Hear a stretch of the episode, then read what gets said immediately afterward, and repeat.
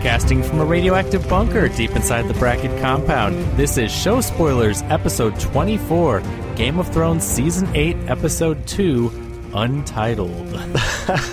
not For the, now. not the show, not our show. It's not our fault. We would title it if we could, but for some reason, HBO maybe there's some spoiler-rich titles, but they are not releasing any titles until the episode airs, and often it is like an hour after the episode airs. So for whatever reason, they're not putting the titles out there. But in any event, this is show spoilers. You know what you're listening to. Uh, we're glad to have you here. So this is Kevin, and I am joined, of course, by my co-host Brad. Hey, Brad. Hey, Kevin, how you doing? I'm doing well. So we just watched episode two of the eighth season of Game of Thrones. Oh. We just watched it. Yes, And, we uh, did. I won't say that there is a ton going on in the episode. I thought it was a really good episode, but clearly it is building up to what will be an insane episode next week. Yeah, what 88 minutes I think, and we talked about last week being some of the longest cinematic battle sequences in history. Yeah, that's what they say. So we'll see. They're hyping it up. Let's see if it lives up to uh, all of our expectations. But before we get into this episode, a lot to talk about, a lot of interesting things going on again. Uh, and again, it was a really good episode. I enjoyed it tremendously. But you know, we're used to, you know, we want blood here on Game of Thrones, and the first two episodes have been pretty, you know, a little more laid back, showing the dynamic between the characters and. I think they're saving all the, the heavy hits for next episode. So Yeah, for so sure. We'll get into that, but uh, first of all, we want to say uh, again, thank you for listening. And if you could do us a favor, subscribe, rate, review the show. It helps tremendously. It gets more people to listen. So you can follow us on Twitter at all the spoilers. You can follow us on Facebook, facebook.com slash real spoilers. That's our mothership, if you will.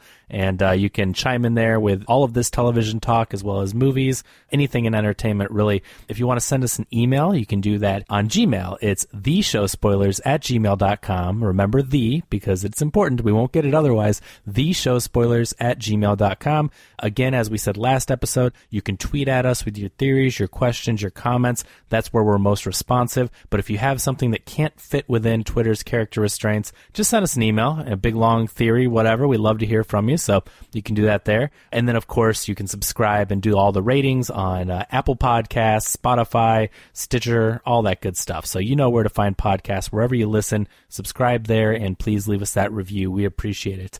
With that all out of the way, let's jump into uh, the second episode of the eighth season, Brad. Let's do it. Wow. This whole episode turns out last last week we st- um, went back and forth between Winterfell and King's Landing, and this entire episode this week is all Winterfell as they prep for what's going to be a huge battle as the uh, White Walkers are coming to take over. We didn't get any Cersei, any King's Landing, Nothing. none of that. Uh-uh. Uh, and what's amazing is seeing all these characters at Winterfell. It's crazy. Right. Yeah. And even uh, Tyrion, um, toward the end of the episode, has a conversation with Jaime saying, uh, "I wish my dad, who he killed."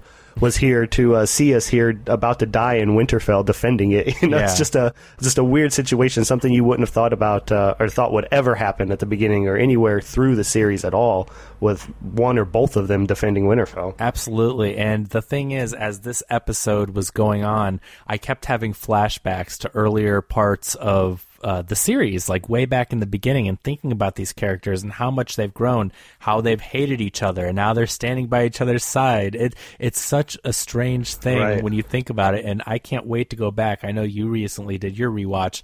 I can't wait to go back and have it all fresh because even even with me watching it in real time, I still think back to all these big moments and Sure. how strange this is. And and the characters obviously think it's strange. They have these conversations, and we'll get into that early on here, right in the beginning when it kicks off with Jaime talking to Daenerys, with Sansa by you know on one side and Jon on the other Jon on side, the and other. all the Northerners and how how they're looking at him and and Lannisters in general. And it's just an interesting weird thing but it's pretty cool because these characters have come so far and to see the starks back at winterfell and not only that but to see jaime and tyrion who have grown so much as characters and uh, you know especially with jaime's redemption Jaime, especially. yeah, I mean that redemption arc he's been on uh, is quite something, and, and I think he's uh, still continuing to earn that. So uh, let's get let's get into this big conversation here.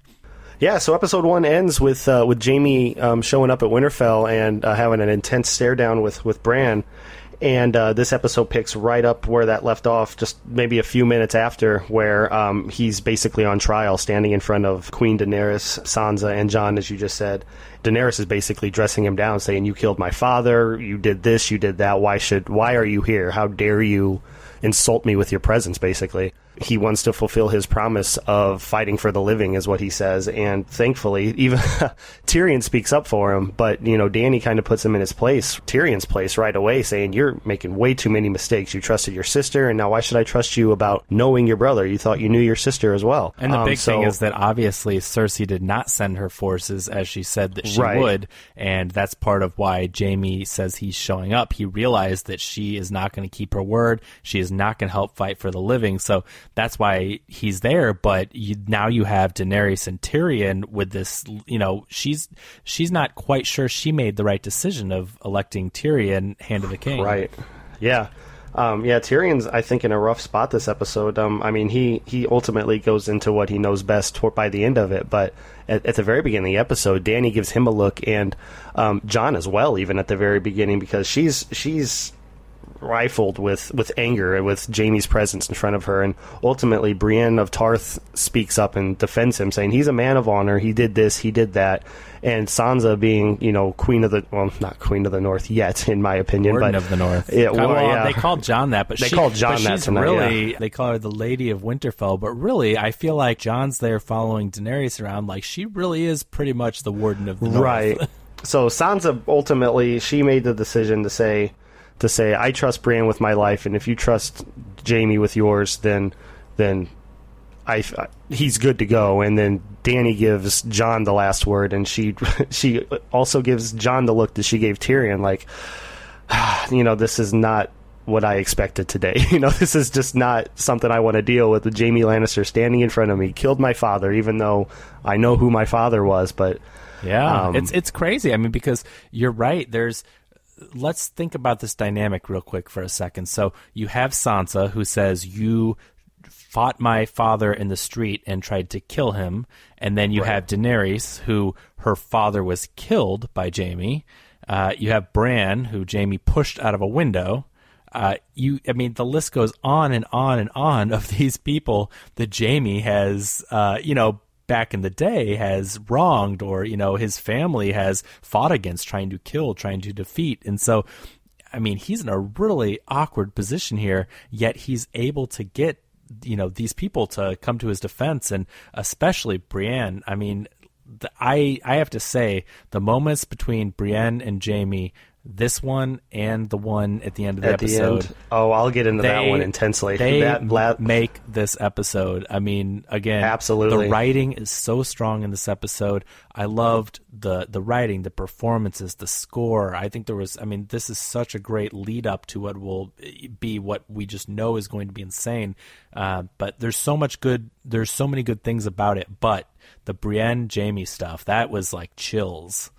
Yeah, absolutely. And when we get to that that that one scene that you just alluded to, like I, I thought to myself, like this is uh, the most. Um, I mean, I just rewatched it. It's been a long time since I've seen each episode for the first time. So when I watched through it again, you know, I knew what was coming and things. So I didn't really have a chance to get as emotional as I may have in the past. Sure. But I knew tonight with with this moment um, with her, with him and Jaime.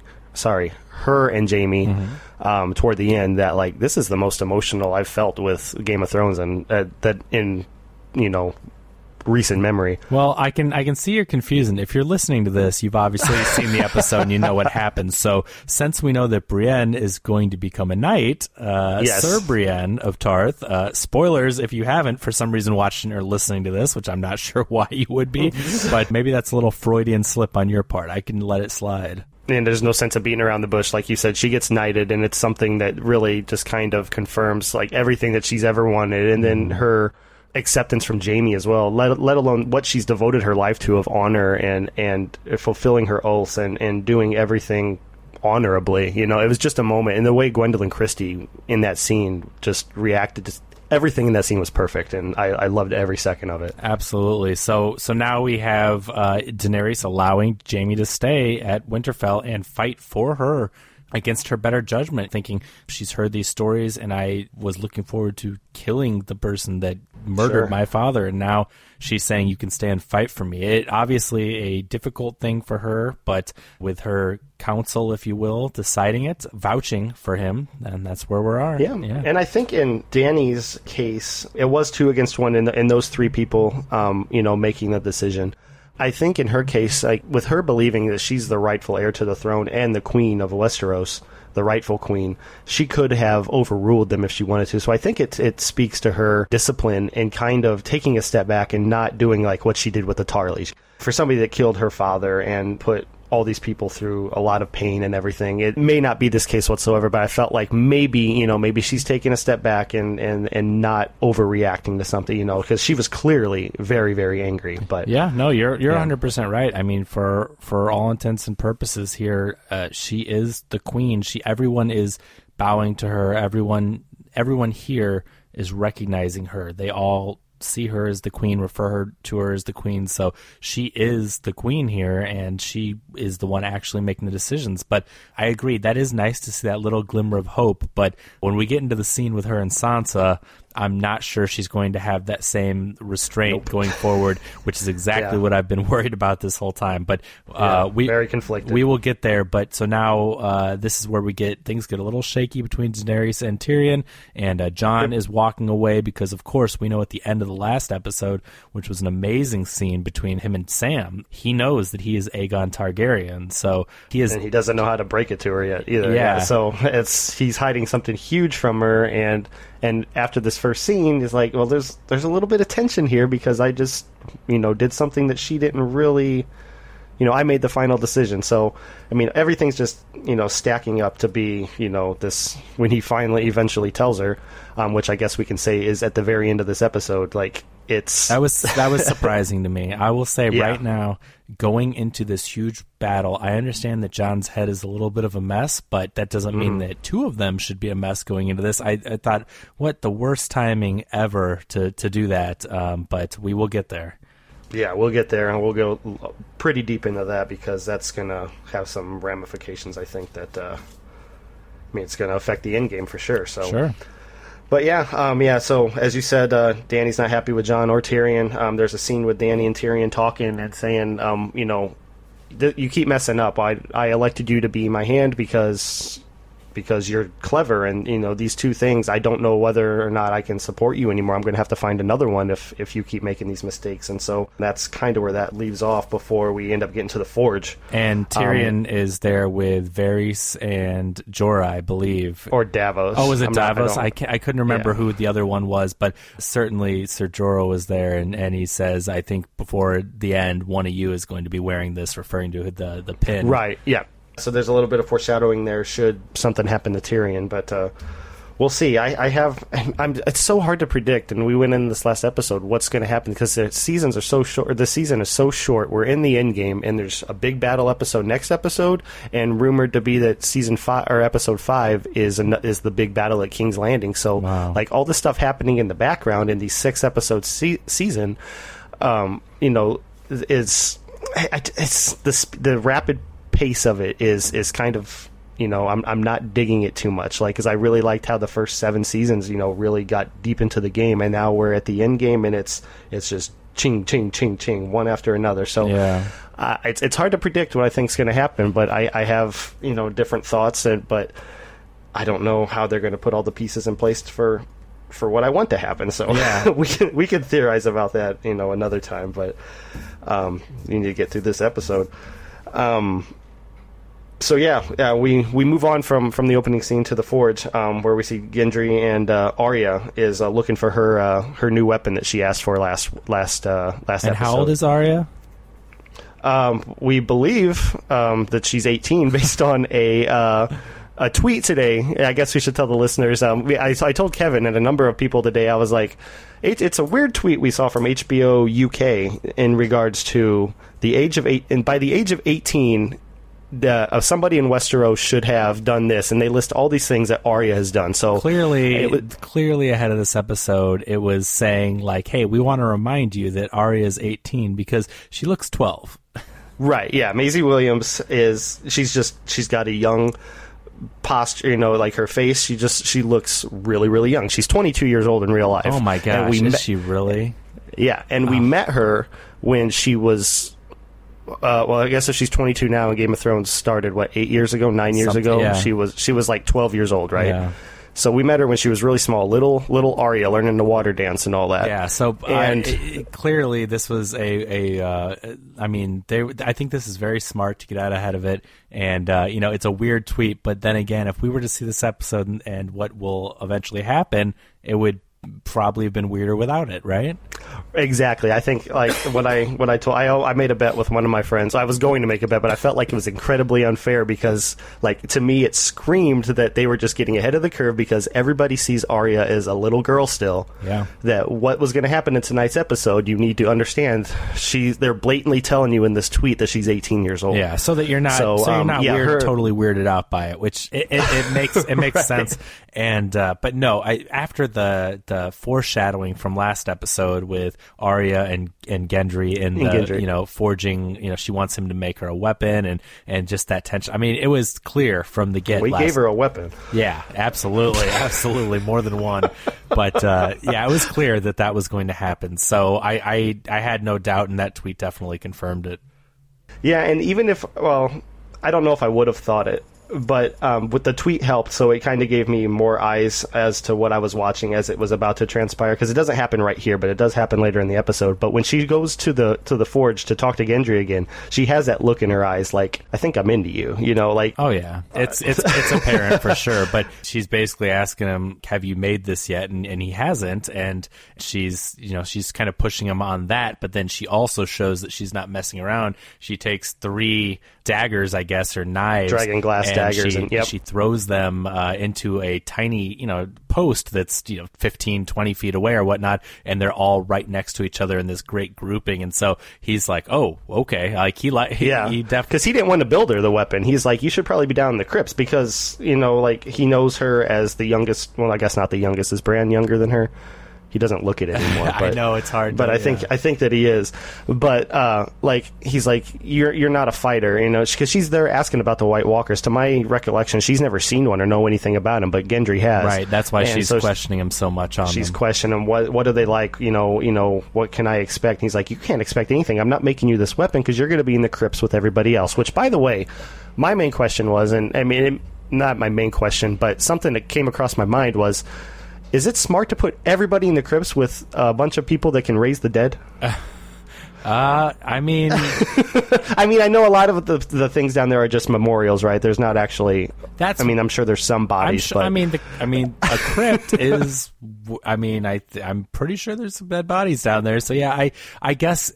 I guess the deal is is that they are underground. It would be harder to get to, and I mean, if they're above ground and they lose, they're screwed already. So I, I you know, Right. it's safe. It's safer than being above ground. But I definitely understand what you're saying. At that point, if they if they get down to the crypt, it's it's totally all over. Sure. sure.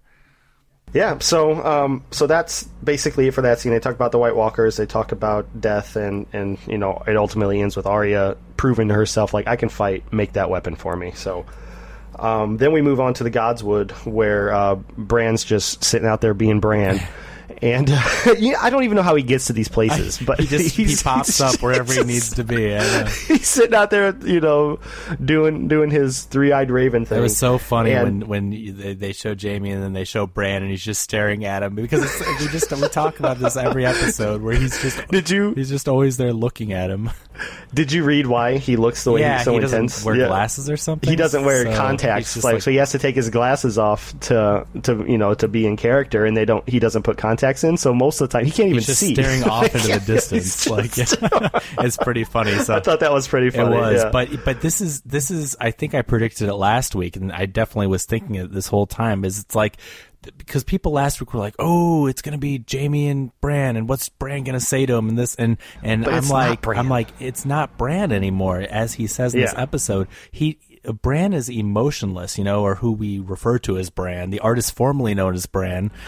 He doesn't Yes. he doesn't think that way, and so I knew that he would not be mad or angry or upset with Jaime. That's a thing of the past, and I really like how, I liked this conversation, and how it went down, because not only does he explain basically that he's not Bran and that they have more important things to worry about, but he's also like, you would not be the person you are today unless you did that. And so, you know, I would just be Bran Stark and not the three eyed raven, and you would be right. that D bag, Jaime Lannister, that that hasn't grown and so it's it's kind of like you know long story short too long didn't read like everything happens for a reason Right, exactly. Yeah, Jaime came to apologize, and he was sincere. We know who Jaime is now, and for all intents and purposes, Bran probably does too, because he sees everything, right? Yeah. So, like, Jaime's apologetic. Bran tells him, like, I'm not Bran Stark anymore, which, you know, we're used to him reminding everybody, I'm the three eyed raven. I'm something else now, is what he says tonight.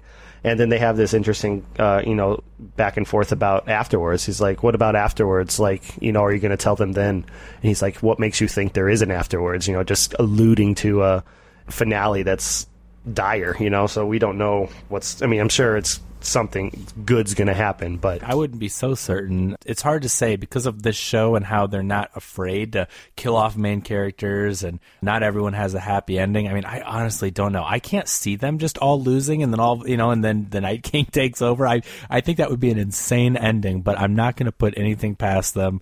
I don't know how yeah. it's going to go down, but uh, and it's I like I keep saying with the short amount of episodes, it's so hard to predict because there's so many things in motion that you could see going all these different ways, but they just don't have the time to do well, it. Well, and know? that's why like, they can't tell you the titles either because the titles could be a location, they could be a character right. that you don't know will live or die. So I I totally get that. It's like they can't give you any clues about the way it goes down because I mean this is it. This is the final season, so every one of these episodes, at least I think next episode going forward is going to have a huge impact. I mean, it has to. It's over, sure. right? Um, yeah. I I'd like to understand Bran's powers a little more because he's the all-knowing, all-seeing. He can travel back to the past and actually interact with things. I mean, he has all these powers, but I mean, is your understanding like does he know what's going to happen? I I don't really understand clearly like what he knows about the future part of me wondered that today, um, tonight with the episode. It was just like, how much of this is because Bran knew that Jaime was coming to, to, to Winterfell, right? I think he, he was said, waiting there for know, an old friend. Yeah, so it's yeah, like so I'm, I'm, waiting for an old friend, and then Jaime shows up and he's staring at him intently, and then you know on to getting Jaime to fight for Winterfell by not speaking up about what he did to him at at, uh, at Winterfell in the very first episode of the series. So I don't know. I, I, really don't know how much uh, ahead that he knows, but he, he, alludes to it. Like, what makes you think there's an afterwards? But I mean, I, so, I feel like that's. I mean, I think that's kind of ambiguous. I didn't take that necessarily sure. that he knows. I'm not saying he doesn't, but I just think that's kind of one of those things where that could also mean, well, we don't know there will be an afterwards unless we right. do this right. So it, it either way, it, you know, it could be that. Uh, but yeah, I don't fully understand the power. But like you said, there's been signs and things that are telling of him being able to predict things. But then again, it's one of these this always happens with time travel and can you go back and change the past to alter the future? And one of my favorite examples of this is the newer time machine the remake with guy pearce. So there's the old time machine which is i love both versions of this but then they did a remake let's say 20 years, 15, 20 years ago with Guy Pearce. But anyway, I mean, this isn't a huge spoiler, but he basically, the way that they set this up and the reason why he is trying to really further his research, he's a professor and his fiance dies and he's trying to go back in time and save her. And every time he finally cracks it, you know, it's called the time machine. Uh, spoil you know, and uh, surprise! uh, but uh, he he gets a time machine, he builds it, and he's able to go back in the past. And every time he saves her, she dies a different way right? So it's like that's one of the most interesting things and, and theories about sure. time travel is it's like can you go back and change the future or is the future already set to where oh, the, the, yeah the future yeah. was that you were supposed to go back and change it because that is how it becomes what what is determined like you said. So it's really interesting and hard to wrap your head around. So even if Bran knows what's going to happen, can he change it or change it, will yeah. it happen because he does whatever he's going to do, right?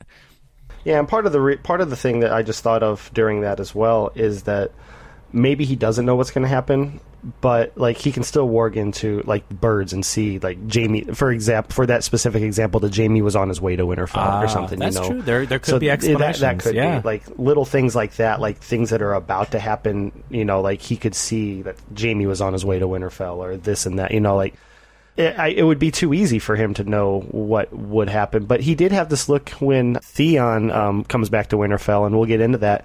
But in the war room, Theon says that he'll go protect Bran at the Godswood during the Battle of Winterfell, and Bran still has this look like like of approval. Like, of course, he'll have approval that he'll have somebody there with him, but maybe that he expected Theon to do it as well by already knowing. Interesting. You know, it's okay. Yeah, let's discuss yeah. that when we get there. yeah. So the very next scene, like I said, this is very fast paced because the very next scene, Jaime's back in Winterfell, or at least away from the Godswood, and talking to Tyrion about about Dany and his mistakes. And um, I guess they confirm that Cersei's baby is real? Yeah, that's the that was the big question last episode because we were discussing it on on the show and like, is that real? And because I thought it was just, just, a lie. It just seems like such a play then, from both of them. And they all but... say it's. I mean, I mean, Jaime confirms it, and you know, Tyrion was questioning it himself, and so I think that we as the viewers got that answer. Yeah, um, I mean, I, mean, could, I don't know why else they be, would address she it. She still he, could be fooling everybody, but I he could, know. yeah. Because my first thought was, well, Jaime probably wants to believe that it's real, but he still walked away. But, but I don't know. Uh, in my mind, you know, Cersei is just at the very worst now. You know, so like she'll do what she was doing, whatever she could to trick Tyrion and keep Jaime, and and it didn't work, but I, I, guess it's their way of showing that sh- the baby's real, and I don't know what the, I don't know how significant it is anymore um, under the, under the uh, the time crunch suspicion and... that it was the time crunch and the suspicion that it wasn't real. Like what what's a baby going to do when well, the nights you know nights. Well, come, here's so. well here's the deal. This this is my absolute favorite theory ever, and so I heard this on the Game of Thrones group that we're a part of, and so okay. uh, that's the one that Matt Neglia of Next Best Picture invited us to, and uh, he's another one that uh, does the show. So go listen to his as well at the Next Best Picture podcast. Someone posted, I mean, it was just kind of like a meme, but it was different ways that Cersei could die. It's like Jaime killing her, no. Tyrion killing her, no. But then Cersei dying during childbirth and it being a dwarf. Dwarf, just like yeah. the, just like how uh, they blame Tyrion, or you know, some of them have blamed Tyrion uh, for oh killing his mother. Would that not be the most beautiful? And it would fulfill the prophecy as well, because technically it would be her, her, little brother. Yeah because she got impregnated right? by her brother. I seriously, I because I never, oh I never God. in a million years thought that would be because I'm thinking, oh, it has to be Jaime or Tyrion. Like, how fitting would that be? It has to. I saw that same meme and you I didn't. didn't yeah. Uh, I didn't think you know put it that far because I just thought it was you know that Drake meme and just being funny.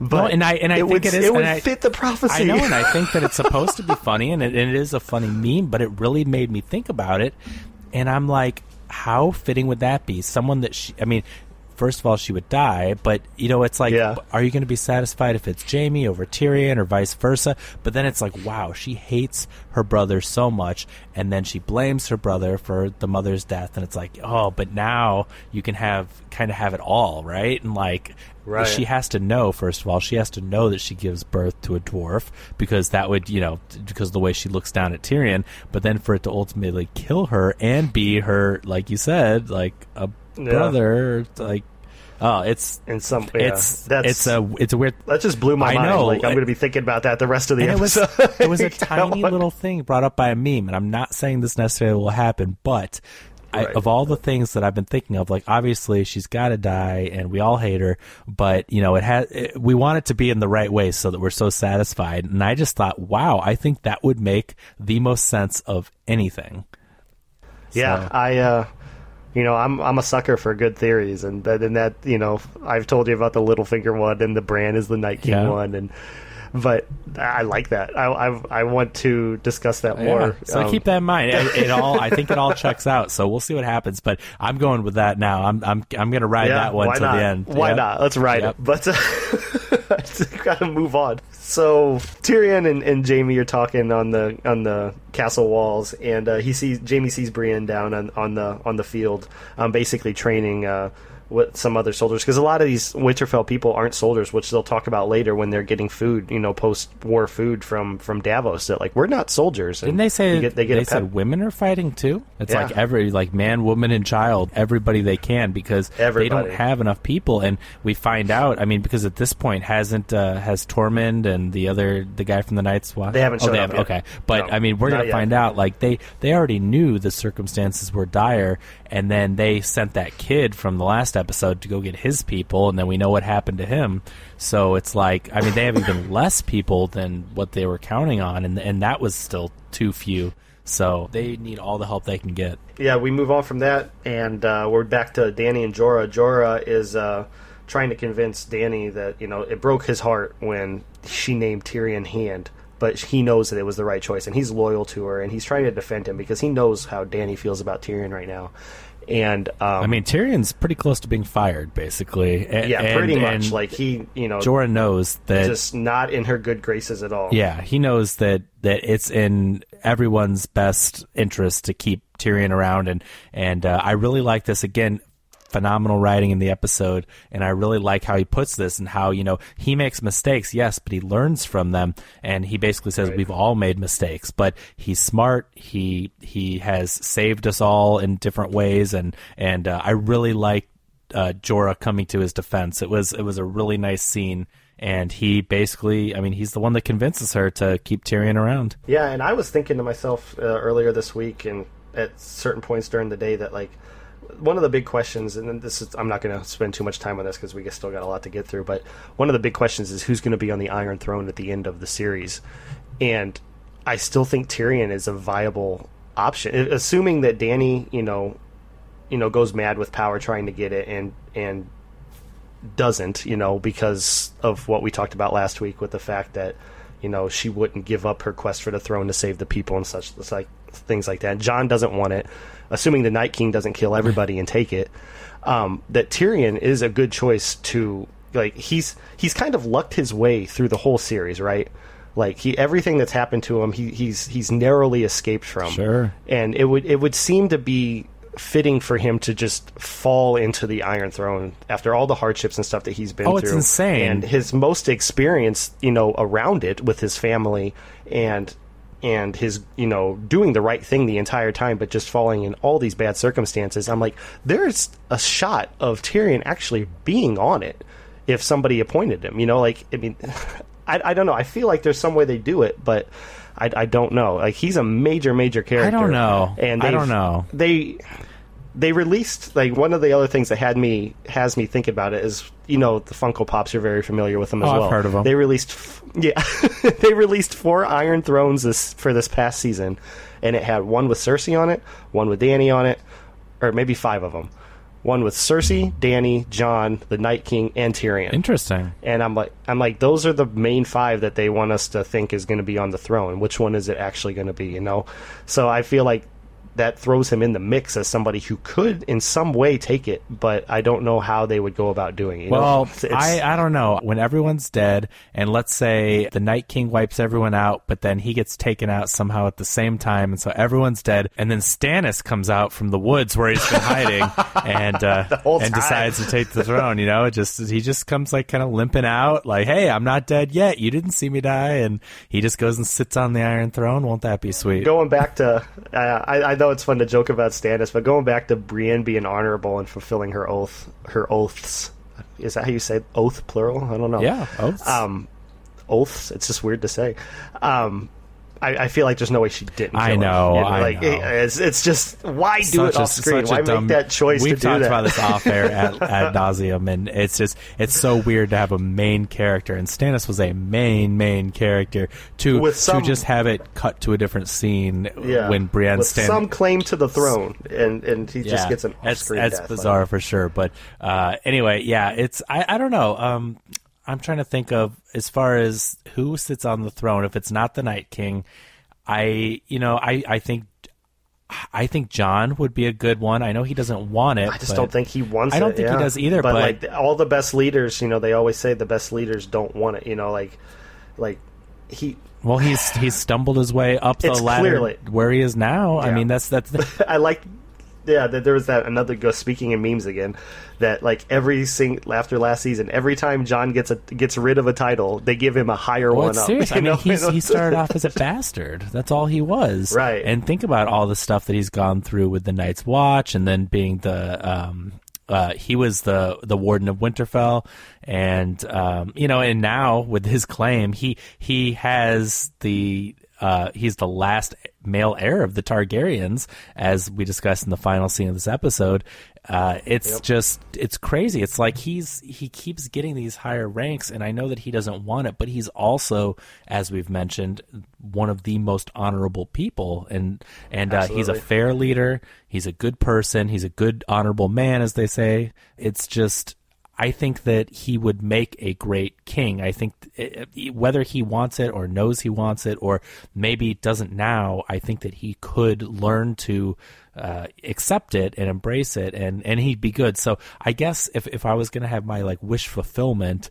I'd like to see him on the throne. I think that he'd be really Yeah. good. I don't know, Dany. I mean, she kind of started walking back what we were worried about. Uh, you mentioned the first thing, uh, showing uh, just showing a little bit of tolerance with keeping Jaime around, uh, and then she goes to Sansa here pretty soon, and so I'm like, okay, Yeah, so maybe scene. they're walking it back, and then I think she proved exactly what I was saying last episode. Is as soon as Sansa questioned her, it was like handoff and that look, and it's like, yeah, she can't do it. She can't let anything that will come between her in that throne. I'm telling you, she will not allow. And and uh, Yeah. it's just, uh, I wish it were different. I really, really loved Dany in the first few seasons. Like I, she was, her story's amazing, but I just, I think that she's just. I, I don't know. I hate to say like I hate to go as far as Mad Queen because I definitely think Cersei's Right. more in that category. But if we're going to relate it to her father, the Mad King, and you know some of the the questionable decisions she's made and her attitude towards things, it's like ah, I, I think she can't remove that part of her, and uh, it's it's sad to watch go that direction. So we'll see what happens in the next couple episodes. Yeah, absolutely. And like you said, the very next scene, um, well, Jorah suggests he he says he has Dan. She wants Dany to, and I keep using the wrong pronouns. He wants Dany to kind of forgive Tyrion. You know, he's made mistakes. He's learned from them, like you said. And he ha- he says, I have one other suggestion. It does this weird hard cut, and I'm like, what's it going to be? And um, I'm guessing they're alluding to his suggestion is to to make amends with Sansa because um, Dany clearly, and she says, I feel like I've been nothing but courteous, but like there, we're we feel like we're at odds here, and they kind of have a little heart to heart, and and you and you know it all makes sense until Sansa. What does she say? Uh, they're, they're holding hands, you know, just in like an, an it was really moment. nice and again the the writing i mean it's a really well written scene and i thought they were Right. both really good in the in it and so i mean this Oh, I love to hear you say that because I know how much you hate Sansa. like I thought she was fantastic I, I this know, episode. and and I, I, I uh, it was hard for me too. Trust me, because and I also feel like the way like she smiled a, like a little bit more. I feel like that was more of a a break in in her performance than the actual character, but I still kind of liked it in the scene. So I don't know. It was a, it was a tough one, but uh, And I got a lot of like reminiscence of of Catelyn this episode too. Like when she was sitting there talking to Dany and just her her posture in different scenes. I'm like, God, she's just Oh, like she's doing a great job sit like, emulating throne. her mother. Lady Stoneheart. Oh, Lady Stoneheart, yeah, who hasn't been in any of this. I mean, she, no, I mean, no one said she didn't come back. We just haven't seen her. So there you go. No, we haven't There's your seen yet. But no, they even they had the audacity to tease her Oh. Between seasons, like by making little uh, little rock hearts Yeah. and stuff and putting on Instagram. I don't know if, know if you I remember seeing I those or not. That. But didn't they? I thought they did something in an episode where people thought she was going to come back or something. I can't remember, Yeah, but probably. there's something to where it was like, oh my gosh, are we going to get Lady Stoneheart? No. But yeah, so they, they have a heart to heart, and uh, they talk about Sansa basically tells jo- uh, Dany, you know, Jon's in love with you. That's why Jon's doing the things he does, and uh, you know, men are stupid. Uh, she has a line something about you know, men do stupid things when they're in love. You know, Totally. so so um, she's questioning that, and and so they're both on the same level. I this is really nice that they get an understanding of one another, and they both get that. But I but again with the way that Dany puts this, and I really thought this was going to be like a 180 for for her character because she she convinces Sansa. I mean, she she really does, I believe, change her mind in the scene because she, she says, "I'm halfway across the world. I should be basically, to paraphrase, she's like, I should be at King's Landing taking my throne that I have the claim to, and yet I'm here with your brother fighting to defend Winterfell. So who is Exactly. the one that convinced whom? And uh, you know, and the way they she put it was so eloquent, and again, a great scene. Sansa then is like, I should have thanked you the second you got here. And so I thought, oh, this is they're making up. Maybe Dany's not as bad as we thought she was getting all this. But then Sansa says, we What well, about the yeah, what North? about the Yeah. North? We pledged that we took back the North and we pledged to never bow to anyone again. And then that's when Dany pulls her hand back and she gives the Pulls her hand back and then doesn't answer. yeah, and then Saved by the Bell, and then they're like, "Hey, we gotta," Right. you know, something. Of course, comes up right then, and um, but that something is Theon. Yeah, that- Theon is finally back in that's who it is. And so, uh, again, just before we move on to touch on that, it's like right when we thought, okay, maybe things are going to work out, and I'm like, okay, and and and you know, maybe they can get along. Maybe uh, you know, there's an understanding there, and maybe Dany is like, okay, she's she's taking a step back. She's taking advice from her council. She's not going to be the Mad Queen. But is but this was the moment where Sansa stood between her and the throne. That just like I said, she will not let Dany will not let anyone get between her and that throne.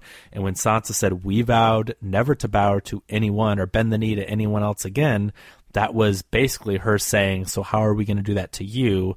And she's sitting here saying, "I'm your queen," and and there's that standoff, which I think, without even moving on to the final scene, I think this is foreshadowing again to Sansa getting in between uh, Dany and the throne and Jon having to intervene. That's just that's my theory. That's my prediction. It's but possible, I think yeah, Jon is going to have to make a very difficult decision between these two women. Absolutely. And I think that they're leading, and uh, I'm in total agreement after last week discussing with you as well, is that are they they they built up last episode to showing how in love they are, riding dragons and stuff, but at the same time between Sansa and Samwell and Arya, you know, telling Jon about like remember who your family is, and this is what Dany did to my parents. This is who you are, you know, and like remember your family.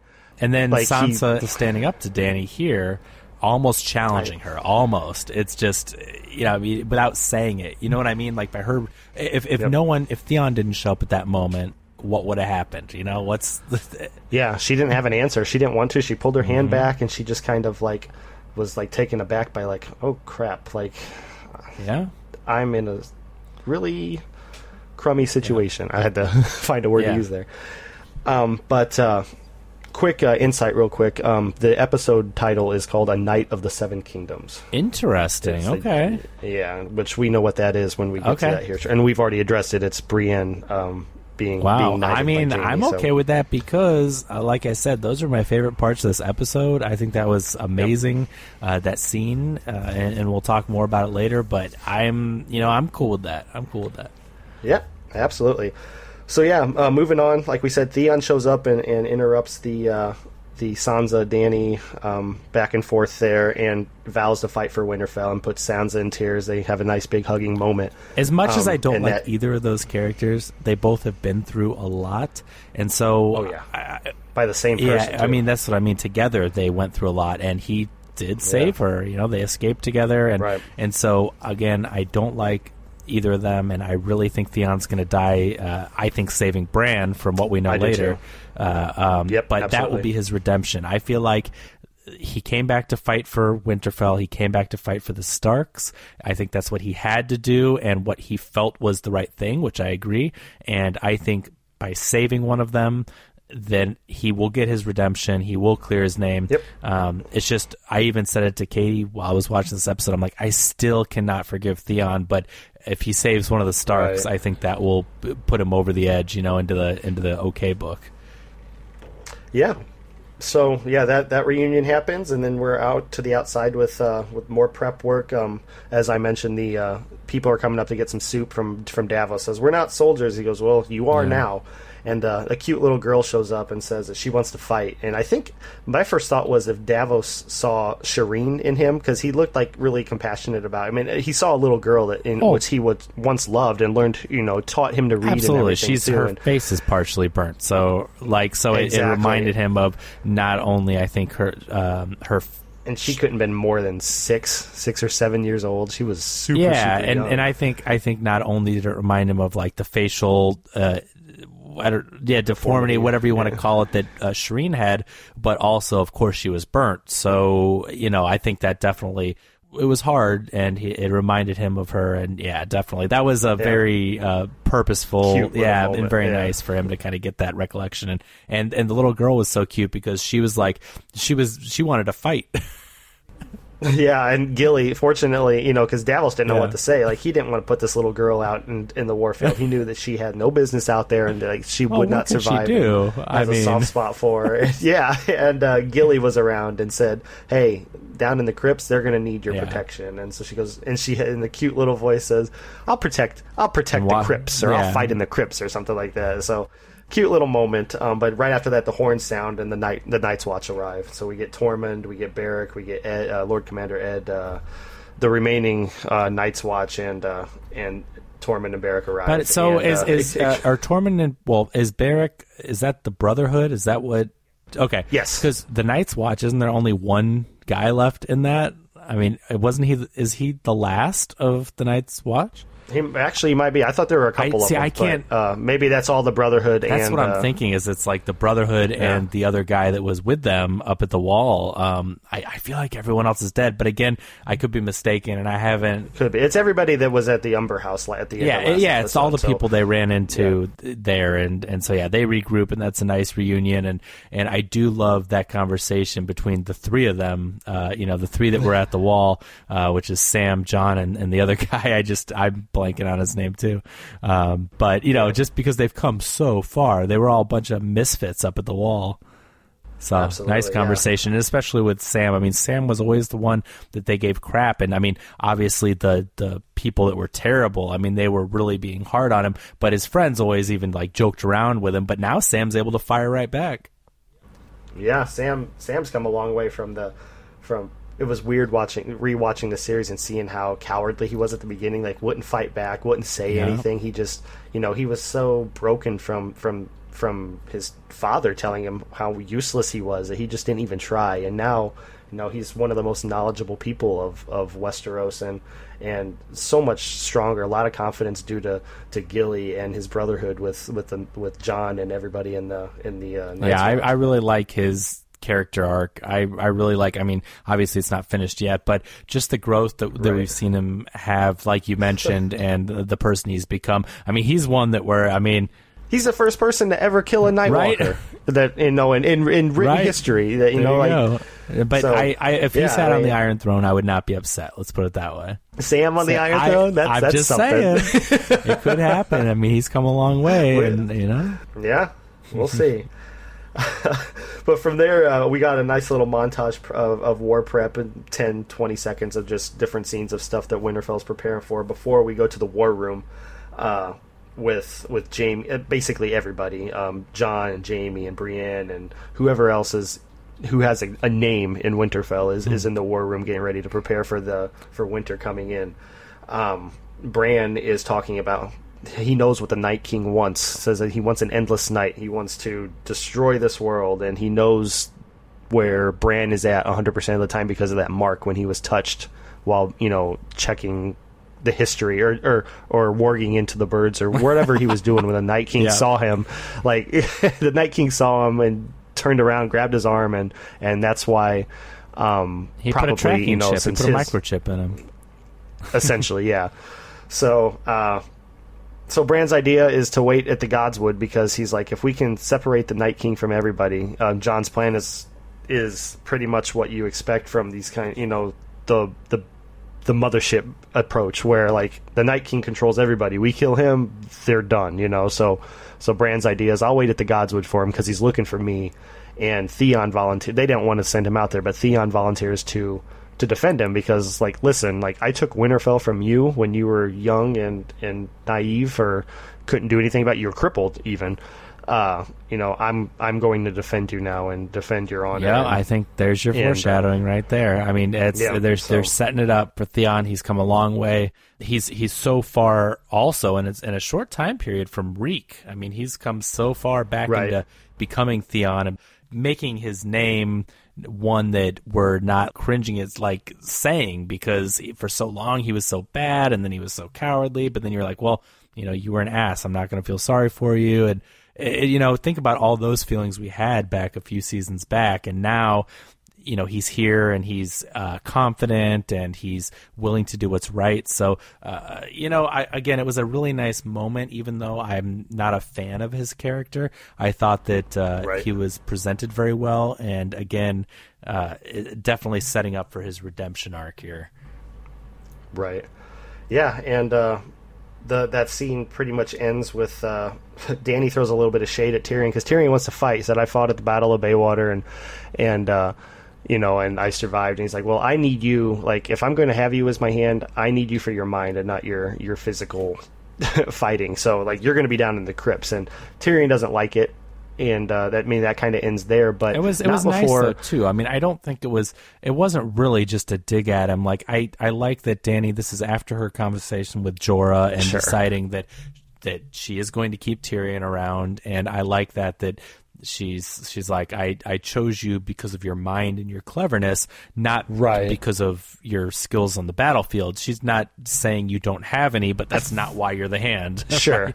I, I just felt like there was still some spite in there, you know, for the fact that you know she's still a little bit upset with him. I, I, I don't, don't, doubt yeah, it at so all. Yeah, everything she said was true. Like you don't need to be on the battlefield. I need you for your mind. But the way she told him, I was like, oh, you're still kind of you well, know going to give him attitude. Yeah, but, but that's that's who she is, though. I don't think we're going to lose any of that attitude. But then Tyrion did the smartest thing that no one's thought of yet and sat down with Bran to know to ask him about yeah. everything he knows. Like, why hasn't right? anybody done I, that yet? And leave it to Tyrion to be right? that I guy. the same thing. I thought that was great when he's like, "So tell me what happened." And, and what does he say? It's a long story. Yeah, he goes. He goes. Yeah, he goes. It's a long story. He goes. Well, too bad we're not cooped up in the castle and can't yeah, go anywhere. You know. So yeah. like and the scene cuts out, and you so you know that they're just going to start. I love that and, because you know that what Tyrion learns that we don't know what it is, but whatever he learns, you know he's going to use in a future episode. So I'm excited yeah. for that. So hopefully it's something substantial, and you know, like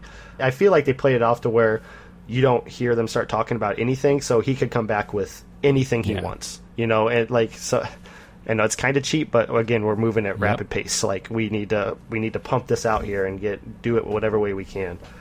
Um, yeah, short scene after that, Missandei and uh, Grey Worm suggest um, talk about leaving Westeros after the whole war is over because Grey Worm's loyal to uh, to the Queen and will fight for her. But um, you know, she goes to approach a couple kids and they just leave her. Like, or, or, they they leave. They have no interest in meeting with her, and she realizes I don't have any place here, and they that they don't they don't care about us, you know. So, um, real quick, let me um, stop you. Just going back to the last couple scenes, the the other guy from yeah. the Night's Watch is Eddison Tollett. Tollett. That's right. I knew it was Ed. Yep. Ed something. Tollett. Thank oh, you yeah, so much. absolutely. Just and for the listeners too, I, and especially that way, people don't have to yell at us too. I just I. no, they're welcome to yell. I know I've probably said so many wrong things. Hey, already, and you know so. what? But hey, give us cut us a little bit of slack. We're recording this right after watching the episode. Right after We're not the sitting episode. there, you know, planning this whole thing out. We want to get this out. We want to discuss it while it's fresh on our minds. Get this episode out. So we're definitely yep. gonna miss miss a few things here and there. Sure. Yeah, and I'm just I'm going scene to scene here. If I miss any details that uh, anybody wants to discuss or ask us about, please please do on, on, on the Twitter handle or the email, and we'll be sure to respond to it and, and include it. Yeah, and I one. think Brad pays five dollars for every mistake he makes, so just make sure to ask him about that. Five, yeah, we'll see. But uh, yeah, we move on from that. Like I said, it was a really short scene with Melisandre, or not Melisandre, Missandei. Yeah, where and, is she? Uh, and Grey Worm. Yeah, that's a good question. Uh, I think we brought that up um, privately this week. I was talking about where is Isn't she? that weird? Right like, what's she? What's she up to? Yeah, I don't remember exactly where she uh, was left off because I think it came up in that group chat, that group Facebook group with. Uh, um, well, either way, no matter where it came up, the, I don't remember why the, I asked about her, but there was something about she could be doing something, but I don't I don't recall. Well, it's it it's it's interesting. Is it just like one of those things where she just kind of it wasn't working out, the thing that she was trying to do, and so she just went about her business. I mean, that would seem very weird, but we also only have six episodes to wrap this whole uh, series up, and now two yeah. down. So, oh, I, th- I think it's when we were again talking about Stannis not too long ago, and I said, "Well, we I haven't seen I don't remember where her story left off or where she was going, but she could have been going to find What Stannis because she still well, might believe." I was just you know? about to say, what if she brings Stannis back? I'm not giving up on this yet. right yeah but uh, yeah moving on from from that scene uh, we get jon and sam uh, finally talking about whether or not he's told dany about his heritage yet you know eddison comes in and says you know now our watch begins as they're looking over the wall waiting for the inevitable attack from from the white walkers and uh, sam starts talking about all the things he's done i've killed the white walker i've stolen books from the citadel all, all- these things all that, these you know, credits like, to his name. let Yeah. me fight But uh, and then Eddison says the best thing ever too. He said, you know, they they like you said they reflected back on their, uh, you know, where they started from and their brothership and everything. And Eddison says, uh, you know, burn what's left of us. There's three of us left, and whoever is the last one, burn the others. You Yeah. know, like don't let us come back and and remember us in that form. You know, remember us how we are, basically. Uh, it really makes me feel like two of the three are going to die. I don't know. I just have this bad feeling that No, don't say that because that two of those three are, are Jon, I Sam, know. and, and well, Eddison. I, I I don't foresee a long, bright future in Eddison's. Uh, I mean, I'm not saying I. Right, I'm yeah. not saying I I, have anything against him, but out of. Sam, Jon, and Tollett, I'm just saying I I'm not sure that he's going to be sticking around. And uh, um, I would like to yeah. see Jon and Sam uh, survive and, and do their thing, though. I mean, wouldn't it be great to have uh, Jon, and either Jon on the throne or Jon as the uh, the King's Guard and Sam as the Maester? You know, I mean, just to see like this crew. I I think maybe it's a little too cutesy for this series, but uh, you just think of it and it's like, wow, that's like the all star team. Yep. But uh, yeah, we move on to what becomes probably the greatest set of scenes of the episode, and and f- for in recent memory as well as uh, it starts with Jaime and Tyrion sitting by a fire, and this is what I alluded to earlier when Tyrion says, "I, I wish Father could be here." And Jaime's face at that moment was like, was a well. "What are you great- talking about? right. You killed our father." It was a great reaction because I mean, we all as an audience have the same thought. Like, yeah, you killed him, and now you wish you could be there. That's not a thing to say because Jaime was severely pissed at Yeah. you when you did that. Like that's not something to joke Yeah, about great now. acting here, but, I mean, and- really, what it comes down to is he's just basically saying to see his two sons, his two Lannister sons, fighting to defend Winterfell. Yeah, about to die in Winterfell.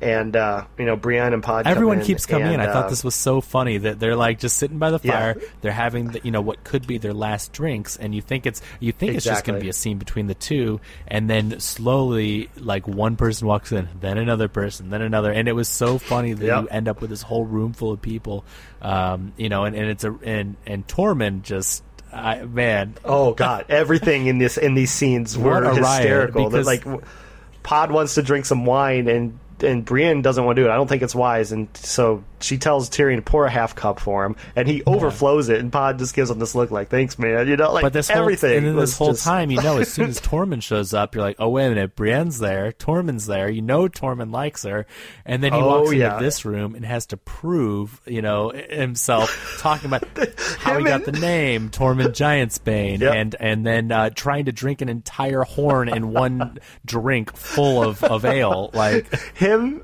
him and Jaime were basically fle- him especially were Yeah. flexing to try to, to get Brienne's attention, you know, because he knows he can see that Jaime and Brienne have Yeah. a spark, and or at least from Bri- Brienne's eyes, at least because we know Jaime was forever in love with his sister. Whether or not he's in love with Brienne is irrelevant now. You know, like they have they have definitely have Sure. something, but Brienne very much admires him.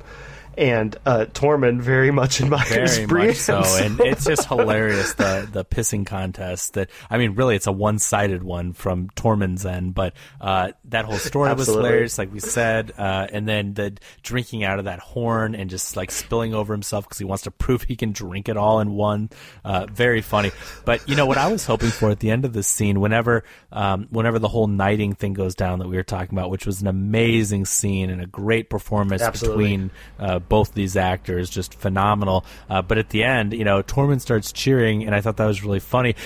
But He's clapping but, so loud. Yeah, me and Megan were laughing at that because he's just so happy for what I thought, but I what I thought that he should have done was he should have alluded to something like giving his hats off. Like if there was one thing to woo Brienne, like that move was the move. You know, I was I was waiting for some Right, kind yeah. of a like, well, I can't compete with that kind of a thing. But it was nice and all, obviously. But I just was like waiting for that funny line, you know, the comedy to come out because Tormund has you know been so great in these scenes. Yeah, he tells her before he gets knighted, which still it happens a little bit later. But he tells her he's like, if I was a king, I'd knight you. I would knight you night ten long." times It's over.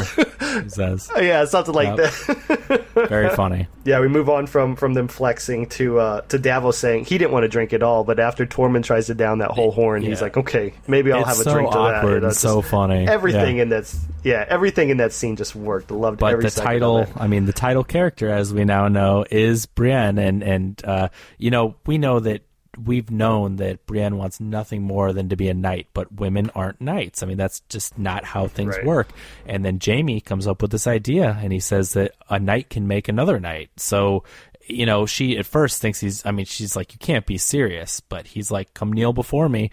And it's just this emotional, heart wrenching, amazing scene when you see in uh, Gwendoline Christie's face, her performance is, yeah. And, and, and I think uh, Yeah. Nikolai Koster Walju, I always get his, his name Right. up, but yeah, right. uh, he, I mean, again, his sincerity in this scene and him, you know, interacting with her, just both actors phenomenal, and, and the writing too. I Right. mean, you got to, you know, got to give it up to the writing as well. So it's it's just a phenomenal scene, and, Brienne is almost in tears, basically, like on the verge. You know, she's too strong to show that, but it's like you know she almost wants to Sure. because it's uh, Yeah. you know, it's everything she's always wanted, and and has thought.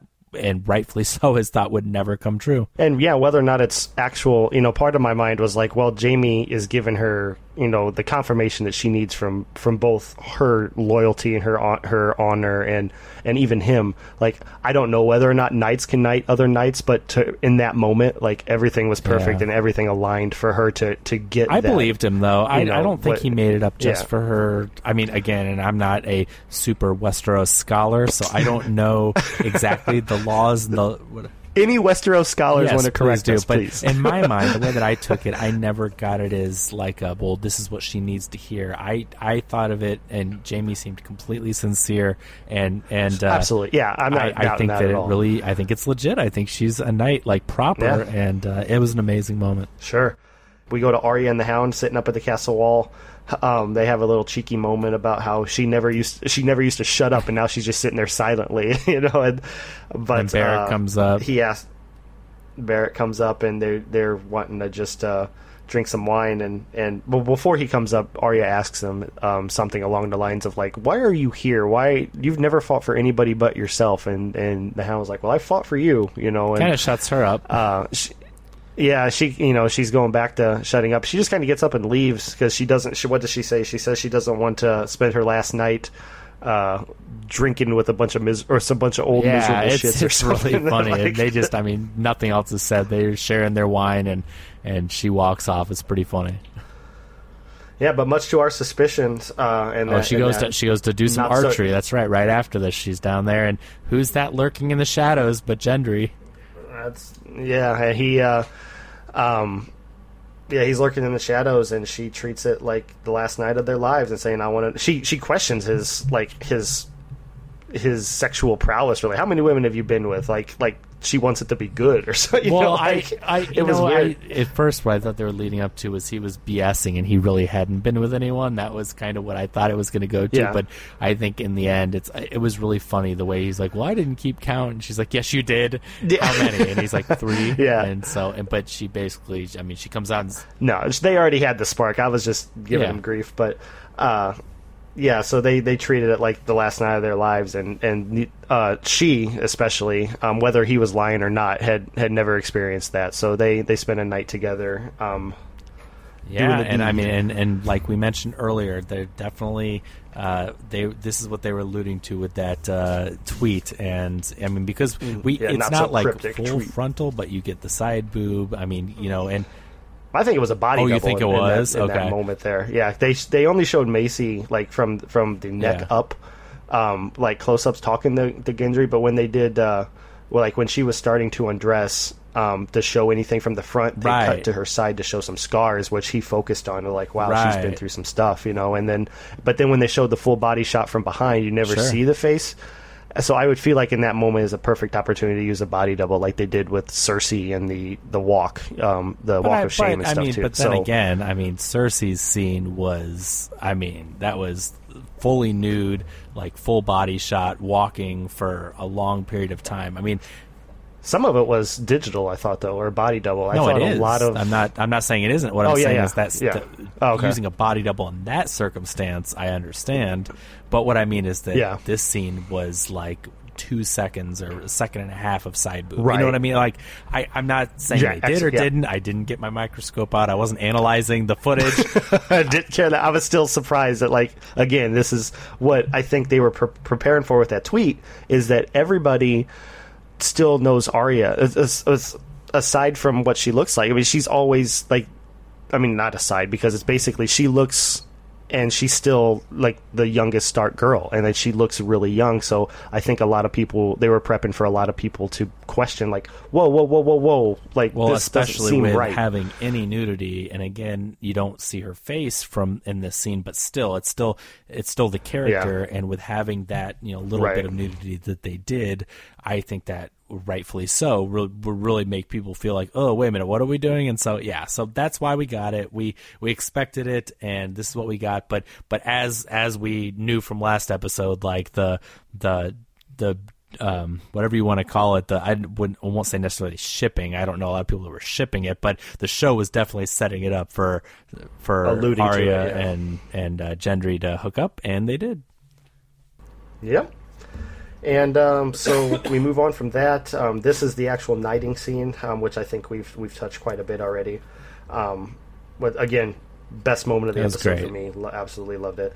Um, to Jorah and Lyanna, um, I think this is the first time they've interacted. Yeah, on the everyone was wondering. completely. Like now you have Yeah. these two Mormonts there, and uh, yeah, we've never seen what that is. So I don't think it was as bad as people were expecting it to be because she's such a she's such a tough little girl and didn't know what Oh, she was going to yeah. say about uh, Sir Jorah. But uh, it was it was a pretty nice little interaction. Yeah, he wants her to fi- uh, to go to the crypts because of her age. Like you're the lady of the family. Like you are, you know, all that's left. Like if this falls, if this falls through or whatever, like, or even if we win, we need you alive as as you know the the rightful. She told to carry on the Mormont name. She's she's the one that's Yeah. going to do that, and she's the the head of the family now. And uh, but you know how feisty she is. she's is. a She badass. fight, it was so it was great. It was completely Yeah. badass. She's in her armor, as we saw from the stills, uh, promotional stills last week, and uh, she's just like, nope. I mean, she's not taking any crap from anyone. She's not. It's not a question. She's saying, I am going to fight. I'm. I didn't come here to go hide. And uh, yeah, that was great. So she's like, Exactly. I wish you good luck, cousin.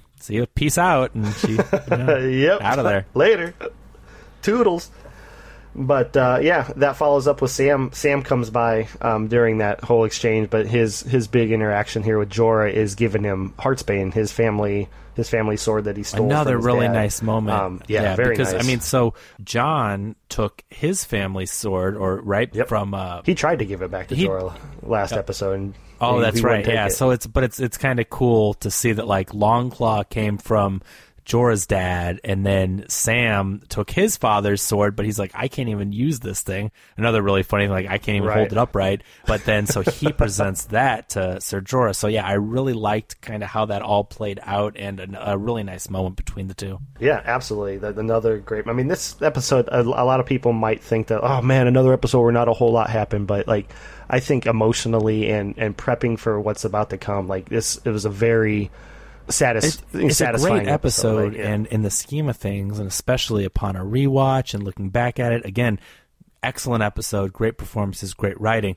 I think the problem is is that we're two episodes in and there's been no blood, right? Like there's six, Right, there's yeah. There's about to yeah, be but there's much, six though. episodes of the season, and we waited almost two Yeah. years to get a new season, and like there have been no huge deaths, no huge shocking things. Right. Like we knew that you know Jon's gonna have to deal with this stuff. We knew that he and Dany at some point are gonna have to deal with these things. You know, things have gone down and they're satisfying, and, and I enjoyed them, and a lot of people obviously did too. But I can see where some people would be like, okay, here we are after two years. two episodes, nothing huge, catastrophic, uh, game changing. You know, nothing has changed nothing so far has really changed what we knew was going to happen, right? Like all it has been right. doing is leading up to this next episode where obviously there will be some game changing things. So I understand the complaints, but uh, that aside, uh, in the scheme of things, when when you go back and you think of this episode and you rewatch it and you know that you can right afterwards click to this huge battle next, you know what I mean? It's it's not going to feel the same way later on when there's more episodes. It's just the it's the waiting a whole week for something you know, quote unquote big to happen. That's that's the hard part. Yeah, I don't have anything to really follow that up with. Uh, lost lost my words there oh, for a second. I, I, I have that effect on people. I'm so sorry about that. yes. So mesmerizing. So um, yeah, they go back to uh, the fireside one more time. As what I called the scene when uh, with all the uh, with Tyrion and, uh-huh. and, Co around the fire talking and and and uh, preparing for one you know one big battle. Um, so um, Podrick starts uh, starts singing. They like surely somebody knows how to sing or knows a song they can sing, and uh, he starts singing a song. I had to look it up. Um, called Jenny song, which is uh, was, which is in the books, and I and the uh, inside the episode after the the episode, um, one of the uh, the writers, I don't remember which one it was, said that they took some liberties okay. with it, but the the original lyrics. Um, they, they showed they played some of the original lyrics and then they added some to it but in the books, for anyone that's wondering, Jenny's song, or if you're a big Game of Thrones fan, you probably already know. Um, it's a, apparently really foreshadowing because uh, for anyone who doesn't know, um, and this is from a, a, comment that I saw on Reddit, um, which I don't have the username. I apologize. So I feel like I'm stealing it.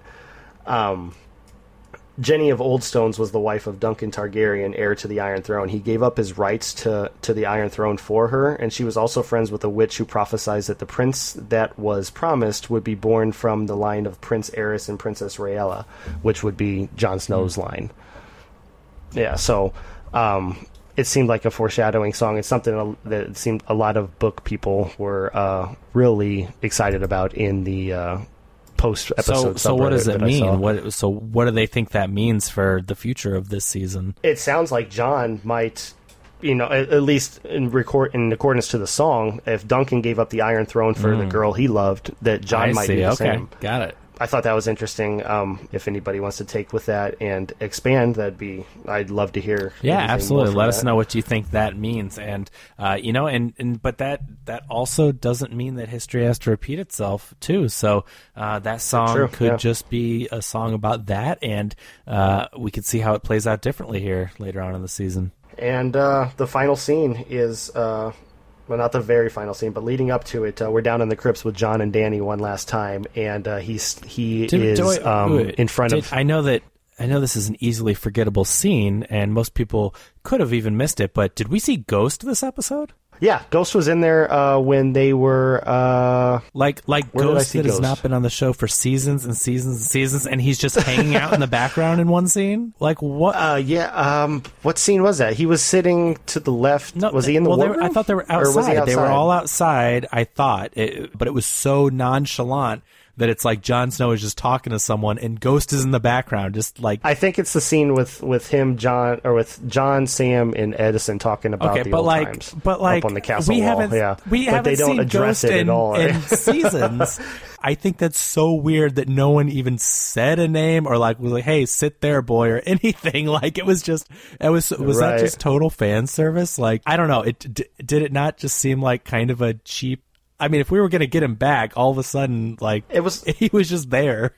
so yeah, to be completely honest, I I didn't even react to it as such. Like I I am aware that he has we don't see him much anymore, but like I I recall seeing him in the episode at one point on the wall somewhere, yeah, or the the winter the castle wall, and I uh, I didn't react in regards like oh my god there's Ghost you know like people have been talking about Ghost for seasons and where is Ghost yeah. and why do we not see Ghost and then we finally got him back. I'm not saying I'm not happy to have him there, and hopefully he does some cool stuff next episode. Yeah. But it's like seriously, like I cannot believe that no one even interacted with him. Like it just is so weird to have him show up and no one even uh, says one words. I don't know. It was it was just kind of weird. I feel like it was like fan service. Like you've all been asking about ghosts, here he is, but then just a, not doing a weird way to with it. present him. Yeah, exactly. Hopefully he has a hopefully he has some kind of A moment. big He needs a moment. yeah, like- 88 minutes next week. that there, I mean, there's plenty of time to, to do something cool. oh, and, and he'll certainly be there fighting. probably save Jon from death or something. Yeah, you know, I mean, certain death. I'm sure he'll do something cool. My point is, if you waited this long, like I'm not sure we needed to see him hanging out like for two seconds in the scene. Like have him come back and do some cool stuff, right? Like Right. I don't know. I feel like the buildup was kind. Of, it was kind of a weird thing. I, I mean, this isn't going to make or break the episode. Do not get me wrong, but uh, I just I didn't want to skip I over. want more Ghost. I was waiting for it because we're getting to the end here, and I'm like, wait a minute, we didn't even talk about this, but Ghost was there. I didn't even address it in my It's notes. right. So No, I got it I, I feel like, yeah, I'm glad you did. But yeah, the final scene is in the crypts. Jon is looking at the the memorial or the. I don't know what you call. I, I feel like memorial's wrong, but the statue of his mother, Sure, Lyanna. right. Dany comes up and, and starts talking about how she's always heard the the greatest things about her brother and like how he gave to the poor and how he did this and that but then he raped her um, as you know whispers in the wind had said and you know what caused the great you know the, the Roberts rebellion and all that and Jon's like well he didn't here's what actually happened and he this is the moment you know Oh, this made know, me so what- frustrated because as soon as Dany went down to the crypts and you see Jon there pondering things, it's like, well, of course he's going to tell her. This is what we're doing. But again, we know from I don't think we we mentioned this, but a very important point that was made by Tormund and Beric and the guys coming from outside. They say we have until sunrise. Like, I mean, that's True. there's not a lot of time We left here. So, Yep. but no, I mean it's fine. But it's just they they have until sun up. That is all the time they have to prepare for the Night King and his army. To me, it's crazy that with all that going on and as stressful as it is and not knowing how they're even going to defend themselves in Winterfell and the rest of the the seven kingdoms that he would bring this up and even put this this doubt this confusion into Dany's mind. Like again Jon is dealing with this stuff and I know it's hard for him but I feel like Dany, who especially is commanding these dragons and has a very important role to play, I, I think that's a total mistake to put that in her head. So I don't know what he was yeah, thinking. especially with her, like as we've addressed so many times, like her primary focus is the Iron Throne, which she did. She did tell Sansa tonight that like I will put that aside to fight for Jon now, but after this is over, I'm claiming what's mine. Yeah, you know? and now it's like And- now look who's going to get in her way. Not only does she have Sansa, but now she has her the like her love. Like I mean, her uh, love and rightful heir to the throne. She even says that means you're the last last male Targaryen and rightful heir to the throne. and she's banging her nephew. Yeah, I mean, which is top- all a double which, whammy. I mean, like and- you're eh, taking everything that I feel like I'm entitled to, and you're my nephew. Yeah, and it's like, So- and I mean, and I know that the Targaryens have a history of that stuff. Like, it's not as, Sure. but I'm just saying, like, icing on the cake. Like, I mean, to add insult, they were to, knowingly doing it. She wasn't. You yeah, know. yeah, yeah, like adding insult to injury. So anyway, um, I think that was a poor, poor move, and we'll see how it plays out. And they may have there there may be a reason for it, as in there might be some major plot they were trying to get to, and he had to tell her in order for that. You know, whatever the case may be, it will be interesting to see how it unfolds. But the like logically in my head, I'm thinking, God, Jon, like, yeah, you're dealing with this crap, but also now you're putting this on her.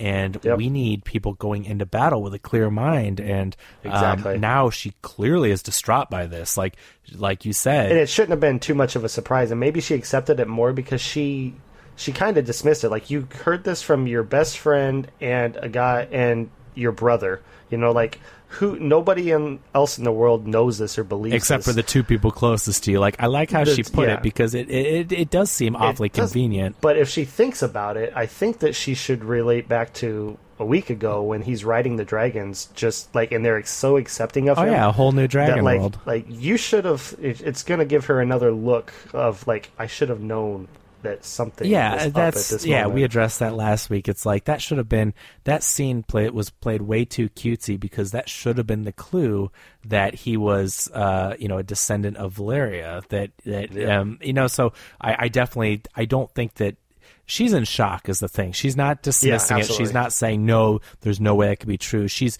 she's just dealing with that initial shock. But yeah, clearly the clues are there, and uh, but there's no time to even thinking about it because this is literally this is how the episode ends. Is the the, The war episode ends with horns, the horns blaring, sound, yep. and and uh, we see the Night King and his army approaching. No, we don't see the oh, Night not King. the Night King, just his army. We Sorry. see a bunch of White Walkers. Yeah, that's true. But not the Night King, which I found interesting because I, I made uh, a th- I didn't make a theory, but I, I posed a question on our Facebook group sometime last week that what if the Night King doesn't even like what if the battle at Winterfell is just a smokescreen and and the Night King is taking half his army Oh, over to, to King's, Landing Landing. because like maybe he's not after Bran like everybody or what what Bran thinks is Yeah. or thinks that he is, and he's going straight for the Iron I- Throne. Because what a better theory! Like what? Why not divide instead of fighting one big army? Divide them up.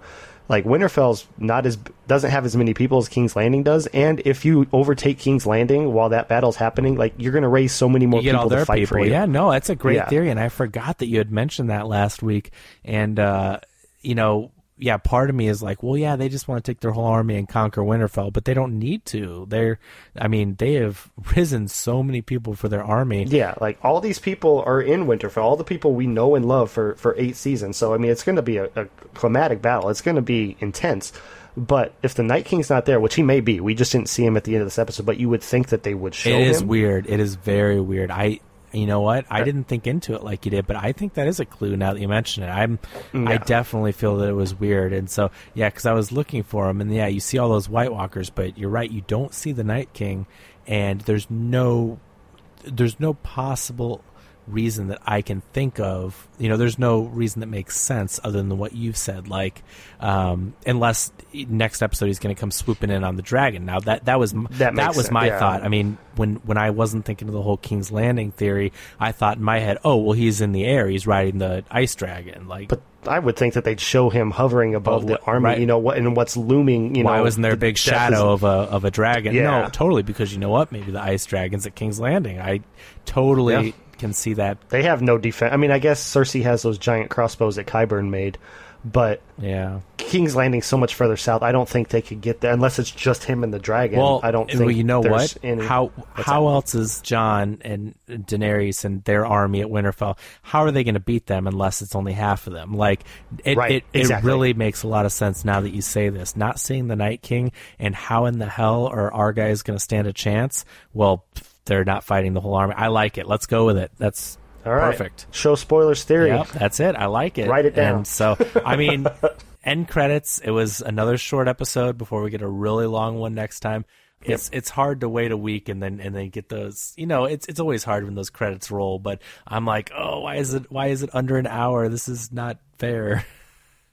Yeah, um, yeah. It was it was when they released the episode links before the season, a week or two before the season started.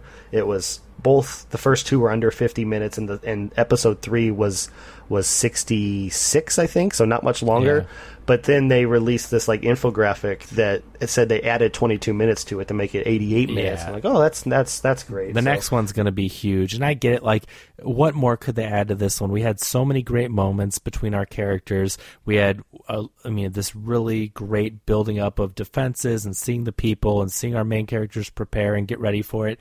Um, and obviously, we don't want to see like the first five minutes of the battle, and then it, like it's it's great that they're holding it all for one super mega packed episode. I think it's the right move. It's just in the moment now where we're counting down, you know, six days and twenty three hours and five minutes or whatever. you know, it's like oh, Yeah. it's so hard. But uh, I think we're going to be in for a real treat. Uh, you know, and we may not even like everything that comes out of it, but I think it's going to be one hell of an episode. yeah, I'm really. Uh, you know, I can't wait to see it, and I can't wait even more to discuss it afterwards because I know there's going to be so much to discuss. Oh my gosh, it's gonna be crazy. But uh, I think that does it for this one. Um, Yeah. uh, if you don't have anything else, I did want to read. Uh, we did have someone tweet at us after the episode, so I wanted to read their reaction. Um, this is right. from John Brothers on Twitter. He's at John D Bro one, and he says, "I thought it was great for the characters, not great at moving the plot forward, kind of what we were mentioning earlier, but that didn't bother me at all." Overall. Tons of fantastic moments. Definitely one of the best non combat episodes, if not the best non combat episode. So, I mean, I think that's a great comment. That's pretty much exactly what we said.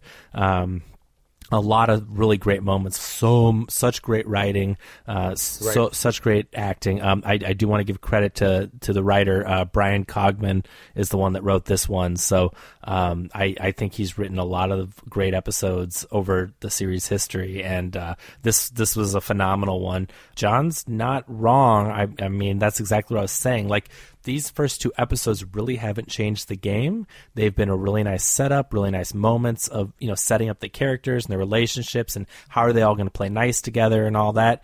Uh, and I think that I think that as a whole they're going to be really good episodes. Um, you know, right. I can see that, but I definitely, again, do understand the complaints from people that we're kind of in the same place we were. You know, I'm not trying to undermine it at all. So, I mean, take this for what it is. I just mean that we're still setting up to fight the Night King and his army, and nothing has changed in these last two episodes. You know, they're coming. Now we just know they're when they're coming and the time is now and we'll see what happens but yeah phenomenal episode i agree one of the one of the better ones, especially with that Brienne stuff. Man, that was absolutely that was so good. So thank you, John, for the tweet. And of course, you can email us at theshowspoilers at gmail.com, tweet at us at all the spoilers. So make sure you tweet at all the spoilers. Give us your questions, theories, comments. We love it. Correct us, uh, all you Westeros scholars. That's what we're calling them, the Westeros scholars. If you've been at the Citadel studying your books, stealing your books, uh, and studying, tell us what you've learned. But I think that does it for this episode. So thank you for joining us. Uh, it's been fun as always. Please again bear with us as we are recording this right after the episode airs. So we're doing our best to get this out. If you want to follow us on our social medias, you can follow me on Twitter at Kevin R Brackett. And Brad, where can um, I currently, um, I'm not using Twitter. So if you want to find me on Facebook, um, I'm really active in the sister podcast Real Spoilers. They have a show sharers group called the Real Spoilers League of Show Sharers.